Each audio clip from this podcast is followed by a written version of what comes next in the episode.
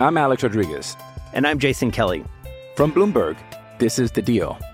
Each week, you'll hear us in conversation with business icons. This show will explore deal making across sports, media, and entertainment. That is a harsh lesson in business. Sports is not And, uh, as simple you know, I- as bringing a bunch of big names together. I didn't want to do another stomp you out speech. It opened up so many more doors. The show is called The, The deal. Deal. Listen to The Deal. Listen to The Deal on Spotify. Another day is here, and you're ready for it. What to wear? Check. Breakfast, lunch, and dinner? Check. Planning for what's next and how to save for it? That's where Bank of America can help. For your financial to-dos, Bank of America has experts ready to help get you closer to your goals. Get started at one of our local financial centers or 24-7 in our mobile banking app. Find a location near you at bankofamerica.com slash talk to us. What would you like the power to do?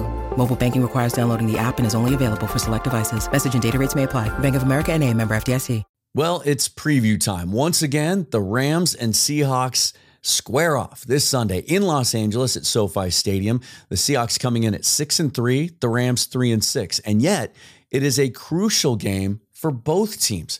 And if that sounds a little mysterious to you, I'm going to bring Jake Ellenbogen back on the show from the Rams side of things. He previewed week 1 and you all had some pretty strong things to say about his opinions of the Rams at that time. Where do the Rams sit now coming off their bye? How healthy are they? How healthy is Matt Stafford? And what does he expect us to see from the Rams in this game? That preview coming up next today on Seahawks Forever. Welcome to the Seahawks Forever podcast. In depth analysis on everything Seahawks. And now, here's your host, Dan Viens. Welcome back, everybody. Uh, if you haven't yet, please check out, and I will put a card up here on the screen if you're watching on YouTube uh, with a link to my last show, my first look at the 2024 draft for the Seahawks. Michael Thompson of 12th Man Rising joins me. I had him put together a full seven round mock draft for the Seahawks, and I specifically asked him to take a quarterback in the first round. It's time to start that discussion, and I just wanted to see what it would look like. Some strong thoughts already, some some cool opinions and takes in the comments. Uh, be interested to get yours as well. So check that out on the Seahawks Forever YouTube page, or if you listen on audio, you can check it out there as well. Uh, wherever you view or listen to the show, hit that like button and subscribe to the channel so you get notification of new episodes. You never miss out on anything. And if you uh, if you want to listen to the audio episodes without the ads, you can subscribe on Spotify. And right now, it's 99 cents a month. Seriously, not kidding. Less than a dollar. uh, and if you like what I do and you want to support the channel, you can buy me a coffee or a beer. That link will be in the description. Um, not a lot of news this week. Uh, Abe Lucas returned to practice in limited fashion yesterday. The right tackle hasn't played since week one with that knee injury, kind of a mysterious knee injury um, for Abe. I don't expect him to play this week. I think, you know, Pete even sounded, he was asked point blank yesterday in his press conference, uh, Are you confident that he's past this? And Pete said, No, he's not. We need to see it. I think they, I think they're going to want to see it for two weeks. So I don't expect Abe Lucas this week. I would expect, based on his performance against Washington, Jason Peters to get the bulk of snaps at right tackle going into this Rams game. How are the Rams with their health? And what might we see from Matt Stafford in this Sean McVay offense? Uh, team looks a little different than the last time the Seahawks played him. Week one, obviously, in that loss where they just rolled a goose egg in the second half and just came out flat. Um, Jake's got some cool thoughts about that and uh, what we're going to see potentially from their running game because that's changed as well. And then the addition of Cooper Kupp, of course, who didn't play week one. He was on the injured list. So let's get right to it. This is my conversation with Jake Ellenbogen previewing this weekend's game. Joining me once again, Jake Ellenbogen to look at things from the LA Rams perspective. Jake, nine, we were just talking before I hit record about how quickly nine weeks goes by. It's good to see you again. How are you? Good to see you too, Dan. I'm doing well. I'm glad to be here. I really enjoyed the last time, you know, we we hashed uh over this game. Uh, I can't believe beginning of the season, everything like you said, time absolutely flies. Like, I, and I did. I watched your uh, post game uh, after after the Rams uh, beat the Seattle Seahawks, and it's yeah. like, you know, we have a lot of questions, not a lot of answers right now. Um, but now, you know, Seahawks are six and three, Rams are three and six. And it's just kind of, you know, kind of goes to show you sometimes the season isn't won and lost. Actually, it's never won and lost No. in the first week. Yeah, and we're going to talk about where these two teams are at the midway point, essentially, and, and what lies ahead for them. Um, but before we do that, let's let's go back to that first game because I, I if you saw my post game, you certainly saw it. I mean, I was I was stunned not just by the fact that that the Seahawks lost, but in the Pete Carroll era, we haven't seen many um, instances where it just looked like uh, the team had no answers. Uh, you know, they, they kept showing reaction shots, players on the sidelines in the fourth quarter, and they just looked stunned. But man, I got to give you credit. You were you were staunchly optimistic about this roster, and um, uh, especially on defense, um, about you know how it was being framed as Aaron Donald and then you know ten other names. Uh, you talked specifically about how, how you thought there was more talent over there than people were giving it credit for, and that you thought they were going to play pretty well. But also that receiver group, man, you you loved what you saw in camp out of Nacua. You thought Atwell was poised for a breakout. You didn't think those guys were getting enough credit, and then they went out shredded us to the tune of 119 yards each, and uh, that was Nacua's kind of I wouldn't say coming out party because he went on the next couple weeks after that to really Yes. uh, do some historic things. But it was his introduction uh, to the NFL. Um, and then certainly in that game, at least uh, with Matt Stafford being 100% healthy, you said he still had a bunch in the tank, and he just he just shredded the Seahawks. Um, you at the time though, you took a lot. Of, I don't know if you read the comments in on Oh, yeah. on my YouTube page after that show. You took a lot of heat for saying you thought the Rams were a 10 win team. Uh, at the midway point, they're just three and six. They've had some injury issues. They've played some good teams. Um, wh- where do you feel like they are? The 360 degree view from then to now. Where do you think this team is coming off the bye? Well, it's weird because I still feel like they are a 10 win team. I, th- I think they can get it done. It, it starts with Seattle, right? They, ha- they got to beat Seattle. But I think what people fail to realize is that the Rams have been in just about every game except for the Dallas game. The problem was the Dallas game. That that game turned into a blowout. It took people completely off this team. They didn't believe in this team. We're talking now. Oh, they're going to be in a top five pick. Uh, most of Rams uh, Twitter wants to tank. So that's really what it was is when that Dallas game happened, you know, and, and keep in mind, like, you know, games can get out of hand. The Rams Seahawks game got out of hand week one, but it's we, also we saw it against the Ravens realize- two weeks ago. Yeah, sometimes once it Yeah, gets off that track, you just can't. It's yeah, it's not It- as much about matchup. It's just yeah. Yeah, it's the NFL snowball effect, and Stafford got hurt. And so you're stuck with Yeah. Brett Rypien for almost the entire third and fourth quarter. And I mean, I, you, if you saw the Packers game, I mean, you and I could have won that game. Uh, starting quarterback for the Rams, Brett Rypien was horrible in that game and put the Rams in a really bad spot. The defense kept them in that game, uh, which is why I have optimism because I saw a team that won. They hundred percent should have beat the Packers. Okay, and even Sean McVay admitted. Normally, you don't hear this. Uh, I had actually been criticizing the Rams all season long for not bringing Carson Wentz from the get go. Um, and to actually hear it when he was asked, you know, why'd you decide to go with Carson Wentz? Why didn't you do it sooner? He didn't say, oh, yeah, this and that. No, he was just like, yeah, you know, you just learn from your mistakes sometimes. And it's like he's admitting, okay, we made a mistake. Brett Rypien as the the backup quarterback. Uh, I know Rypien is on Seattle, but he's not necessarily your next man up, and that's a good thing because he shouldn't be. Um, so you know, I think the thing when I'm watching the Rams this year is it's really similar to 2022, except they have a much better bill of health right now than they did last year. Um, and they just have a they're better offense. Um, you know, I think a big issue with the Rams, first off, See, I was getting lucky in this one. They're not going to have to face Kyren Williams. I, I really feel like he means everything to the offense, and you learn more in your losses than you do in your wins. And man, eh, just learning how good Kyren was the last three weeks. Uh, the Rams are 0 3 without Kyren Williams. They were 2 and 2 without Cooper Kupp. I'd say he was more imperative to the offense than Cooper Kupp. And the reason I say that is because since Cooper Kupp has come back, it's actually somewhat uh, detached the offense from what it was against Seattle at their best. Uh, ironically, Stafford's not as healthy as he was week one. We can all agree on that, right? But most guys aren't going to be as healthy as they were week one. Um, Puka Nacua is still Puka Nacua. Like he's still going to have probably a pretty solid game. They're still going to utilize him. The biggest issue, Dan, is that Tutu Atwell and that explosive factor and just what he was able to do against Seattle. Yeah. It slowly went downhill after Cooper Kupp came back. It's not that he's he doesn't have the talent. It's that it's become the Cooper Kupp Puka Nacua show, and Tutu Atwell's just a decoy.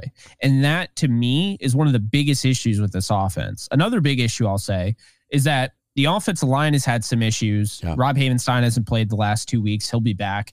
Um, you know, they've flipped out Noteboom and and Alec Jackson, and you know now they have Kevin Dotson in, who didn't even play against Seattle. He's the best guard in football right now, according to PFF. Hmm. So, you know, I think a, a big thing here is that when you have those guys moving in and out, trust me, it's way better than it was last year. But when you have those guys moving in and out, you have to realize that Stafford's not always going to have a consistent amount of time to run these long developing passing plays. Sean wants to throw the ball down the field. It's what he wants to do. He doesn't want to run the football.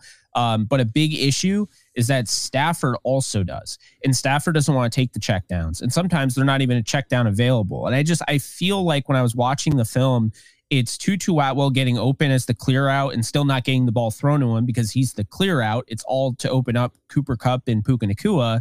Uh, Tyler Higbee has been playing hurt with his hand. He's been dropping passes left and right. It's been brutal for Higbee. They haven't really done anything there. I know they're getting Hunter Long back, who was actually part of the Ramsey deal. Hmm. Uh, so we'll see there. Um, but this offense is really what has held back this team. And they have a lot of talent. And it's weird because, you know, kind of a far cry from what you were hearing, you know, coming into the season. Is like everyone was saying the offense could be decent. It's the defense that's going to be 32nd in the league. Right. And I was like, no, no, no, no, no, no, no. The the defense is going to be solid. I think the offense is going to be great, but the defense is going to be solid. It's why I thought they'd win 10 games. The reason that they're in the position they are in, it, it has to do with obviously the offensive play calling isn't good enough. It, it's very predictable. Um, they're they're you know these long developing plays without like a true left tackle like a Whitworth. You don't have that time. Um, you know, not using Tutu Atwell is definitely something there, but also the run game without Kyren Williams. It, I like Darrell Henderson a lot. I'm one of his biggest fans out there, you could say. I really like Royce Freeman. I thought they've done a nice job of filling in. Yeah. It's not the same as when those guys have a 16 or 15 yard run. That's a 30 yard run with Kyron Williams, and that's what they're really missing. That extra 15 can go a long way. Um, and then a big thing here is Sean McVay fourth down decision making. Um, I saw a graphic out there. He's basically gone against the analytics uh, more than not, and it's really hurt him. Hmm. Uh, you know, they the Bengals game. Apparently, the analytics are saying the Rams lost the Bengals game because of his fourth down decision making entirely. Uh, So, he's he's not going for it as much as the analytics suggest. Is that what you're saying? Not. And that the weird thing is, Dan, they're a really good fourth down team. I would think so. Yeah. So I, I mean, well, it's you know, you got to defend Cooper Kupp, Puka Nacua, Yeah. Tutu Atwell, Stafford on one play. I mean, you're in a pretty good spot right right away. But yeah, it's it's been tough this year because they've decided to settle for field goals, and you know, as you know, this is their pro- second field goal kicker or third field goal kicker. Um, you know, Lucas Havrisik, the the rookie or not rookie, but he had never played up until this year. Yeah. Um, you know, so there's that. So I think there's just a lot of different things going on. But the defense, make no mistake about it, it's the reason they're three and six and not, you know, 0 and nine or, or one and eight. And you know that because you saw the second half of that Seahawks game was an absolute clinic by Raheem Morris's defense. And they've only, you know, built off that. Um, they're still learning more and more about, you know, who they have, but I've been so impressed with the Kello Witherspoon. I was really excited about him and I was really, you remember, I was really high on him. Yeah. But he's he's taking it up to another level and it's really fascinating because you rarely see with the Rams defense they let these guys just stay on an island. They didn't really do that with Jalen Ramsey either. He always had kind of a safety over the top. Hmm. They've now let Witherspoon kind of be on that island, and I think he could shadow DK Metcalf. And what that does is because the pass rush hasn't been as consistent and as great up front, it gives Raheem Morris the ability to blitz one of those safeties consistently, knowing that he doesn't have to be over there because, you know, Ahkello has that guy taken care of. And furthermore, they found more and more that they really love the play out of Quentin Lake, last year's sixth rounder who dropped the interception uh, in last year's game against Seattle Week 18. Um, but he's really come on strong too, playing the star role, playing the dime backer. So they've really just kind of learned more about their team. But I think you know, it, has been kind of a blessing to be able to see these guys like a Byron Young in the third round, a Kobie Turner, mm. um, you know, even like Tre Tomlinson occasionally. Just a lot of these guys from the draft have really been making an impact, and it's looking looking like it's going to be a banger of a draft because when you hit on fifty percent of your picks and you pick fourteen guys, yeah. That's not bad. Good. That's not bad. Uh, what Seahawks fans, I think, want to know the most, though, is uh, how healthy is Matt Stafford? How is that thumb uh, coming off the bye week? Uh, because because Seahawks fans, I think, still have nightmares about just him just hitting those those in breaking routes, those 15, 20 yard intermediate routes over and over and over again. They just kept going back to that uh, because the Seahawks couldn't stop him. Of course, playing at that time without Devon Witherspoon, Jamal Adams wasn't back yet. Riq Woolen was coming off a knee injury, but man, they just kept they just it, it, was a classic case of if you can't stop it, we're going to keep running it. And I think McVay might be as good at that as anybody in the league. Uh, can, it, how healthy is Stafford, and can we expect to see more of those those types of plays? Yeah, I think Stafford is as healthy as you could ask for this late in the season. Uh, he was dealing with a hip injury coming off the Week Four game against the Colts, or I believe Week Three. No, I want to say week four. Um, yeah. So against the Colts, he was coming off a, a hip injury, and uh, it kind of lingered. But I think you know everything's all good there. It's really just the the thumb, and yeah. he's been able to grip the ball well. He's been throwing it well. Um, you know, wasn't limited at all in practice, so he's ready to go. I mean, he's going to start this week. Um, they got Carson Wentz less about Stafford's health and more about like just we need a legit backup quarterback. Um, you know, because I, you saw it with Baker last year. They still had a shot to win that game. I mean, obviously, if Stafford's playing that Tutu Atwell, uh, you know, deep ball over the top, I mean, it's going over, it's going into Tutu Atwell's hands instead of thrown way short of it. But, um, you know, I, I think Sean McVay kind of realized, you know, their plan was we're going to draft Stetson Bennett. We're going to get a franchise backup quarterback, as weird as that sounds. But I understood the the logic there. Yeah and then um, they just weren't really prepared. Like you know, when Stetson Bennett hits NFI, the non-football uh, injury and illness list, um, you know, then all of a sudden you bring Brett Rypien, who didn't make the team, who was the third guy. You call him your backup, and I mean, I knew it was going to be a rough week with the Packers because there was groaning in practice. It, mm. it wasn't great. It wasn't great. I, the things I heard was it, it, I was prepared. We'll just say that. So now they got, you know, Carson Wentz, and it's more of like a confidence now. Like, okay, if, if anything does happen to Stafford, they feel like they can really win with Carson Wentz. And, and I think that's that's the key here because – you know, regardless, I think Stafford's going to be fine. But if he's not, I think Carson Wentz could come in this game and win this game. I mean, he's got a lot of weapons to deal with. Mobility is there. Um, but I, I have to say, Stafford looked really good at the end of that Dallas Cowboys game before he got hurt. At the end of his game before it ended, um, he actually got hurt on he he got it banged up where his thumb got stuck inside of a player's helmet. Mm-hmm. Uh, that was brutal, very hard to watch uh, got stuck in between like the bars of the face mask. Mm. But then later on, Sean McVay, and he doesn't, I don't know why he doesn't take blame for this because it's the most idiotic thing ever. And I love the guy to death. But McVay called a Philly special. when he knew that he knew that Matthew Stafford's thumb was banged up. Yeah. So and Tutu Atwell threw a pass to Stafford and he caught it and then he fell and he said it got you know, stuck into the ground and then like on his way coming to the ground and then slid and then he was out for the rest of the game. And that was them staging a comeback against Dallas. They had just scored 16 unanswered, you know, converted two uh, you know, two point conversions. And he, he calls that and then Brett Rypien comes in, the game's just done after that. So and that was the last time he played because he misses all the Packers game. Yeah. And I was told he could have gone. Like he really he could have, but I think it was just having the bye there. You want to get that extra week. The Seattle game means more than the Packers game. I mean, it, it really does in, in reality. So Yeah. Yeah, I, I think that's really what it was. But I think he's gonna be he's gonna be fine for this week. Well, and talk about what it means because, um, you know, before we hit record today, we started talking about the NFC playoff race. And even at three and six, you know, with this game looming and the NFC being what it is, Rams aren't out of it, right? They are not out of it. Um, you know, and I understand there are people that are going to call me a homer. I'd agree with you if this was the St. Louis Rams and this was Jeff Fisher's Rams, but it's different. There's a lot of talent on this team. There's great coaching, and there's a favorable schedule upcoming for the Rams that they haven't had this year. Um, the majority of the teams that they played at the beginning of the season were playoff teams. Yeah. Like let's just let's not even you know beat around the bush there.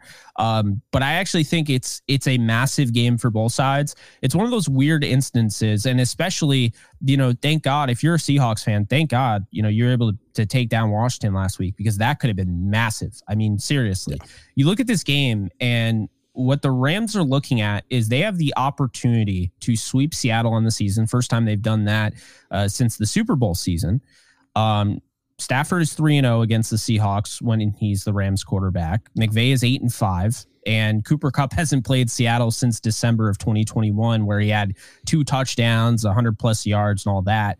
Um, so he hasn't, they haven't seen Cooper Kupp in a minute. Yeah. But the big thing here for the Rams and for Seattle is that the Rams and Seattle are flip flopping. The Rams started off with a really tough schedule, Yeah. you know, to boot. And Seattle, their schedule wasn't like that bad, but it wasn't that great. You know what I mean? It's kind of in between. I mean, he did play, you know, maybe the best team in the NFC or in the league in the Lions week two and beat them. Yeah. But, you know, I think um looking at this to see it flip flop the way it is, the Rams after this have the Cardinals, they have the Browns. Yeah, the Ravens are, are a tough one, but then you you know you have Washington, you have the Saints, you have the Giants. I mean, I, I'd give anybody a win over the Giants at this point. They're not trying to win football games with Tommy DeVito. I'm sorry, they're not. um, so then you have Seattle, and they have a murder's row of games. I mean, I would say this game's tough for them. I, don't think you want to see the Rams. Rams right are now. always You a tough matchup for them. Yeah, you, you Yeah. talked about you joked about the Jeff Fisher Rams, but they they beat the Seahawks. Well, I was talking Austin so- Davis beat the Seahawks once. I, mean, loved Austin Davis, but I, but no, I was talking about like back when I used to use the playoff machine as a kid, and I was like, oh, maybe they have a chance. It was always a homer thing with them because you knew they weren't going to do it. This team, I've seen them do it. I mean, we saw them in 2020. That was not easy. They lost that game against Seattle, and then they were able to bounce back and beat Arizona with John Wolford, his Yeah, first right. ever start. Yeah, Um, but the thing about this is that you know the Rams have favorable stuff coming up. They're a team that has been in every game except for the Dallas Cowboys game. and to me, that is the most important thing is that if I'm trying to find out if you can be a team that can bounce back, I'm looking back at your past. Have you been in these games or are you just getting just blown out? And and the thing that I point to, the Minnesota Vikings start off 0 3. Yeah. Tons of one possession games. And then eventually you get that big win. They got the win against the 49ers and it changed their season. And it's been so powerful for them that they're winning games with Josh Dobbs right now. Mhm. They're winning games without Justin Jefferson. So that big win could be really powerful. And the Rams haven't really had that. That Yeah. big win was Seattle week one. And then they immediately lost to the 49ers. And then they lost a brutal game that they should have won against the Bengals. So those back to back losses and then bouncing back the overtime, overcoming the adversity there, overtime win against the Colts, and then losing to the Eagles. It's like they haven't quite been able to get on a roll. This is the first time where I could see them winning three straight games. If they beat the Seahawks, the Cardinals they should beat, but the Cardinals did look competitive last week, to be fair, and the Browns. And now Yeah. the Browns without Deshaun Watson, they won't have Nick Chubb. I mean, so basically, the thing that I'm seeing here is that it's set up for the Rams to go on a run if they win this game this Sunday. And with Seattle, it's kind of unfortunate, you know, for Seahawks fans, but if Se- if Seattle does not get this game done, they're going to have to fight like hell to beat the 49ers one of those two times at least Mhm. And then beat at least one of the Eagles and Dallas Cowboys. Yeah. Because if you lose, you know, you go two and two in that run and say you're you're you know two and three the rest of the way, you're still in good shot because that's, you know, I think you'd win out the rest of the games. So if you lose, say, three games out of the next five, right? That puts you at, you know, you'd have six losses. That you'd pretty much be 11 and six when it's all said and done. That's fine. But you have to win at least six to be guaranteed. Seven, I think, does, you know, you could get in. Eight is when it gets tricky because you have the Vikings. Yeah. You got the Rams now because they would have the tiebreaker. Um, you know, the Bucs, the Falcons, the Packer, all these teams. I still am not very high on most of them, but I I would say you really want to be out of that, you know, definitely out of the nine loss team. You you, you, you don't want to be eight and nine. I, I think a team can make the playoffs eight and nine. You don't want to be that team. Maybe this But year think- in this conference. Yeah. Yeah, no, I think it's definitely possible. Um, but I think on the the Ram side, if they lose this to Seattle, I think they're done because, you know, even if it's a close game, um, the Rams still have to play the Ravens and they still have to play the Niners. Right. I do see a pathway, like I mentioned, the 10 wins. I do see a pathway if they take down Seattle, they're not beating Baltimore. I've said that from day one. That's the one game that I am so confident that they have no chance of winning. That is going to not be fun. But the 49er game, I think they can win that because I don't think the 49ers will be playing their starters. Hmm. I don't think they're going to be playing for a first overall Yeah. seed. I think that three game losing streak, they'll bounce back and probably not lose a game the rest of the year. Still won't matter. I, I I think the Lions and Eagles have it locked up. It's going to be one of those two teams, and so I could see them playing a half or sitting. And the Rams almost beat them at full strength in week two. So I I I think the Rams can win that game. So I'm looking at like, you know, it sounds crazy. It seems improbable, and I know they have an eight percent chance or whatever of making the playoffs. I just, to me, I think this game is so massive for both sides because Yeah. if Seattle wins this, they can build on this. This continues to be a winning streak. Yeah. You know, okay, now you you beat Washington, you beat the Rams, and now you know they could they could beat you know they could beat Dallas, they could they could beat the Eagles. I mean, it's possible, you know, Right. and they're a great home team. They've only Yeah. lost once this year, and it was to the Rams. Right. Eagles have to go to Seattle. But it this game really could flip the scale, I think, could tip the scale on both sides. And I, I think it's very exciting because to have the stakes this high, I think this point in the season, it, it's really cool to see, especially a, like a division rivalry game like this. Yeah, it's interesting to look at it, you know, from, and that's why I like having you on, getting that perspective, how pivotal it is for different reasons for each team. You know, the Rams win this game, as you said, they have a legitimate shot to make a playoff run. The Seahawks almost need to win this game. I would almost call it a, a borderline must win game for them because of what you talk about, that schedule coming up afterwards. It gives them a little bit of a cushion. They could go one and three in that stretch. And, and still Yeah. come out of that with their with their finishing schedules pretty favorable and uh, have a shot at the playoffs. Even if they win 0 and 4, if they win this game, they go 0 and they get swept in that stretch, they'd still have a shot at the playoffs. It's uh it'll be interesting to see how this Seattle team comes out also because um, I have never in my in my time covering this team and and since Pete Carroll's been here, never seen a loss stick with him as hard and as much as that Rams loss did. He was so frustrated and perplexed by how they came out in the second half and just just laid an egg that he continued for 3 weeks after that. He kept bringing it up unprompted on his coach's show on Mondays. He would just like he wouldn't even be asked about it. He'd, he'd talk about I still don't I still don't I just can't wrap my head around what happened in that second half and how we didn't show up. And it's and I think it's why they beat the Lions the next week. Like he's he's Oh, pretty yeah. he's pretty good at I, I trust Pete Carroll more coming off a bad loss almost than I do when the team's flying high. Like like it'll be interesting. I, I I tend to think that they may look at this week's game as a little bit of a revenge game. I don't know that I don't really put a lot of stock into that in the NFL. That's a college thing. But uh, but I think it's one of the underrated games in the league this week. I I- I really do. I'm Alex Rodriguez. And I'm Jason Kelly. From Bloomberg, this is The Deal. Each week, you'll hear us in conversation with business icons. This show will explore deal making across sports, media, and entertainment. That is a harsh lesson in business. Sports is not And, uh, as you simple know, I- as bringing a bunch of big names together. I didn't want to do another stomp you out speech. It opened up so many more doors. The show is called The Deal. Listen to The Deal. Listen to the deal on Spotify. With threats to our nation waiting around every corner, adaptability is more important than ever. When conditions change without notice, Quick strategic thinking is crucial, and with obstacles consistently impending, determination is essential in overcoming them. It's this willingness, decisiveness, and resilience that sets Marines apart. With our fighting spirit, we don't just fight battles, we win them. Marines are the constant our nation counts on to fight the unknown, and through adaptable problem solving, we do just that. Learn more at marines.com. I mean, it should be one of the the top games of the week. Um, I don't know if it, you know, outweighs the. I, I mean, I, I, it could, but I mean, this Thursday night's massive. Yeah, you know, tonight's, tonight's a rare, So, I mean- good Thursday matchup. I well, we're Or overdue tomorrow. Tonight? I forget what you day have to get is. one right, right? Right. Yeah. Absolutely. But um, no. The, what's interesting here is that, you know, uh, before the season, I had uh, Andrew Siciliano on my show, and and he had said, you know, I asked him, I'm like, who's going to win, Rams or Seahawks? And he's like, I'll tell you, I do not bet against Week One Sean McVay. He's like, Week Two, that's too far in advance. Like, Yeah. but Week One, I'm not taking anyone against Sean McVay. Yeah.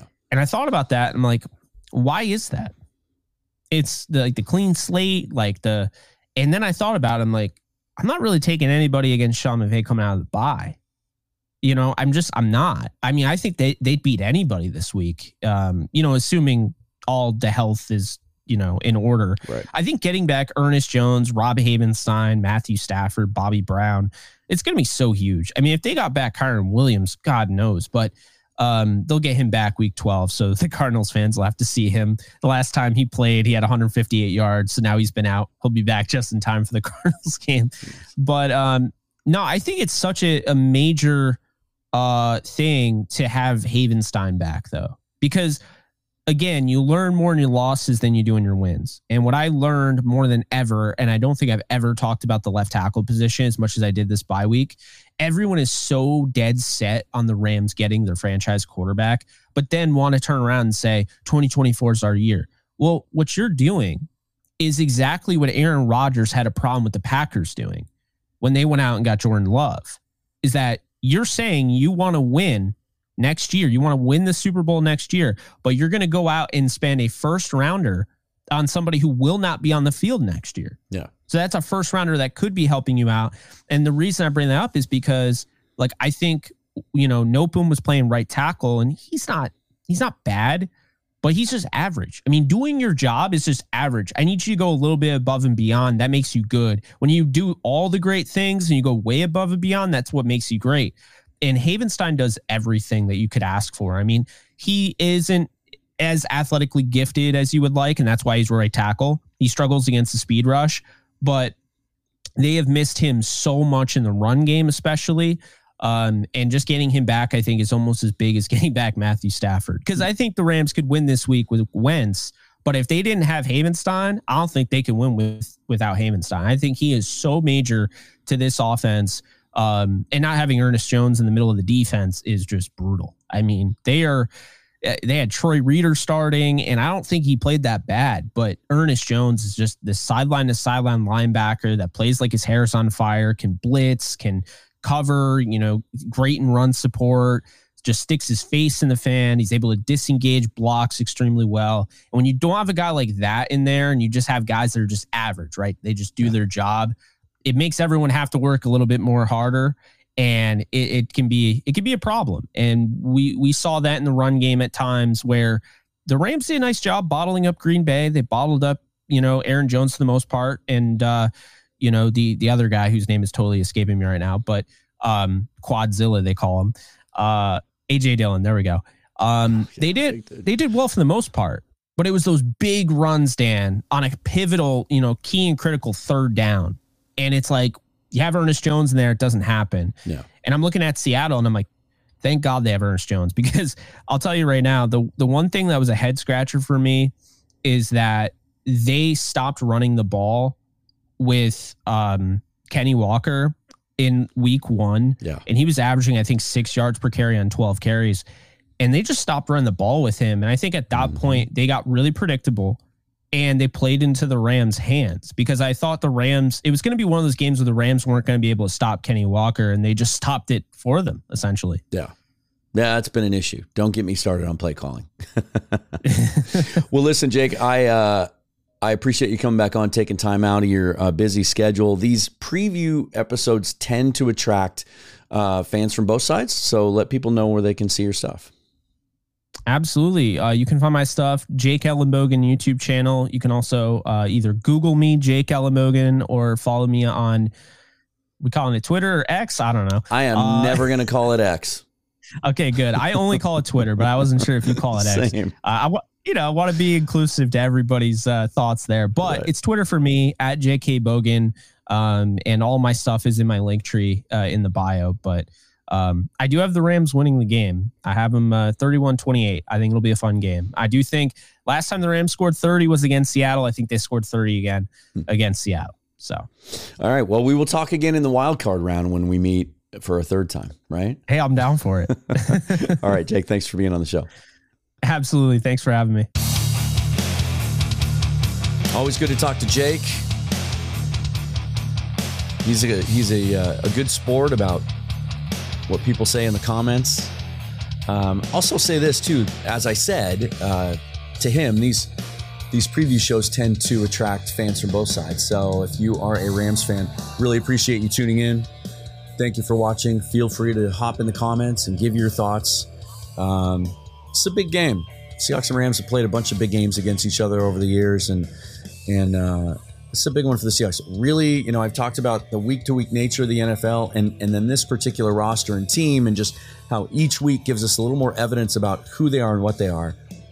We're going to find out if this team is ready to take on the 49ers, the Eagles, the Cowboys. Because this one's tricky. It's always tricky going up against Sean McVay. And uh, and the Rams are fighting for their lives. So let's see if the Seahawks can build on um, you know what they've done since week one. I'll be back after the show with a reaction. And then, uh, of course, next week will be a short week heading into the Thanksgiving game against the 49ers at home. That's going to be fun. So, again, subscribe to the channel and then you'll get all of the content next week. Until then, follow me on Twitter at Seahawks Forever, forever and always. Go Hawks.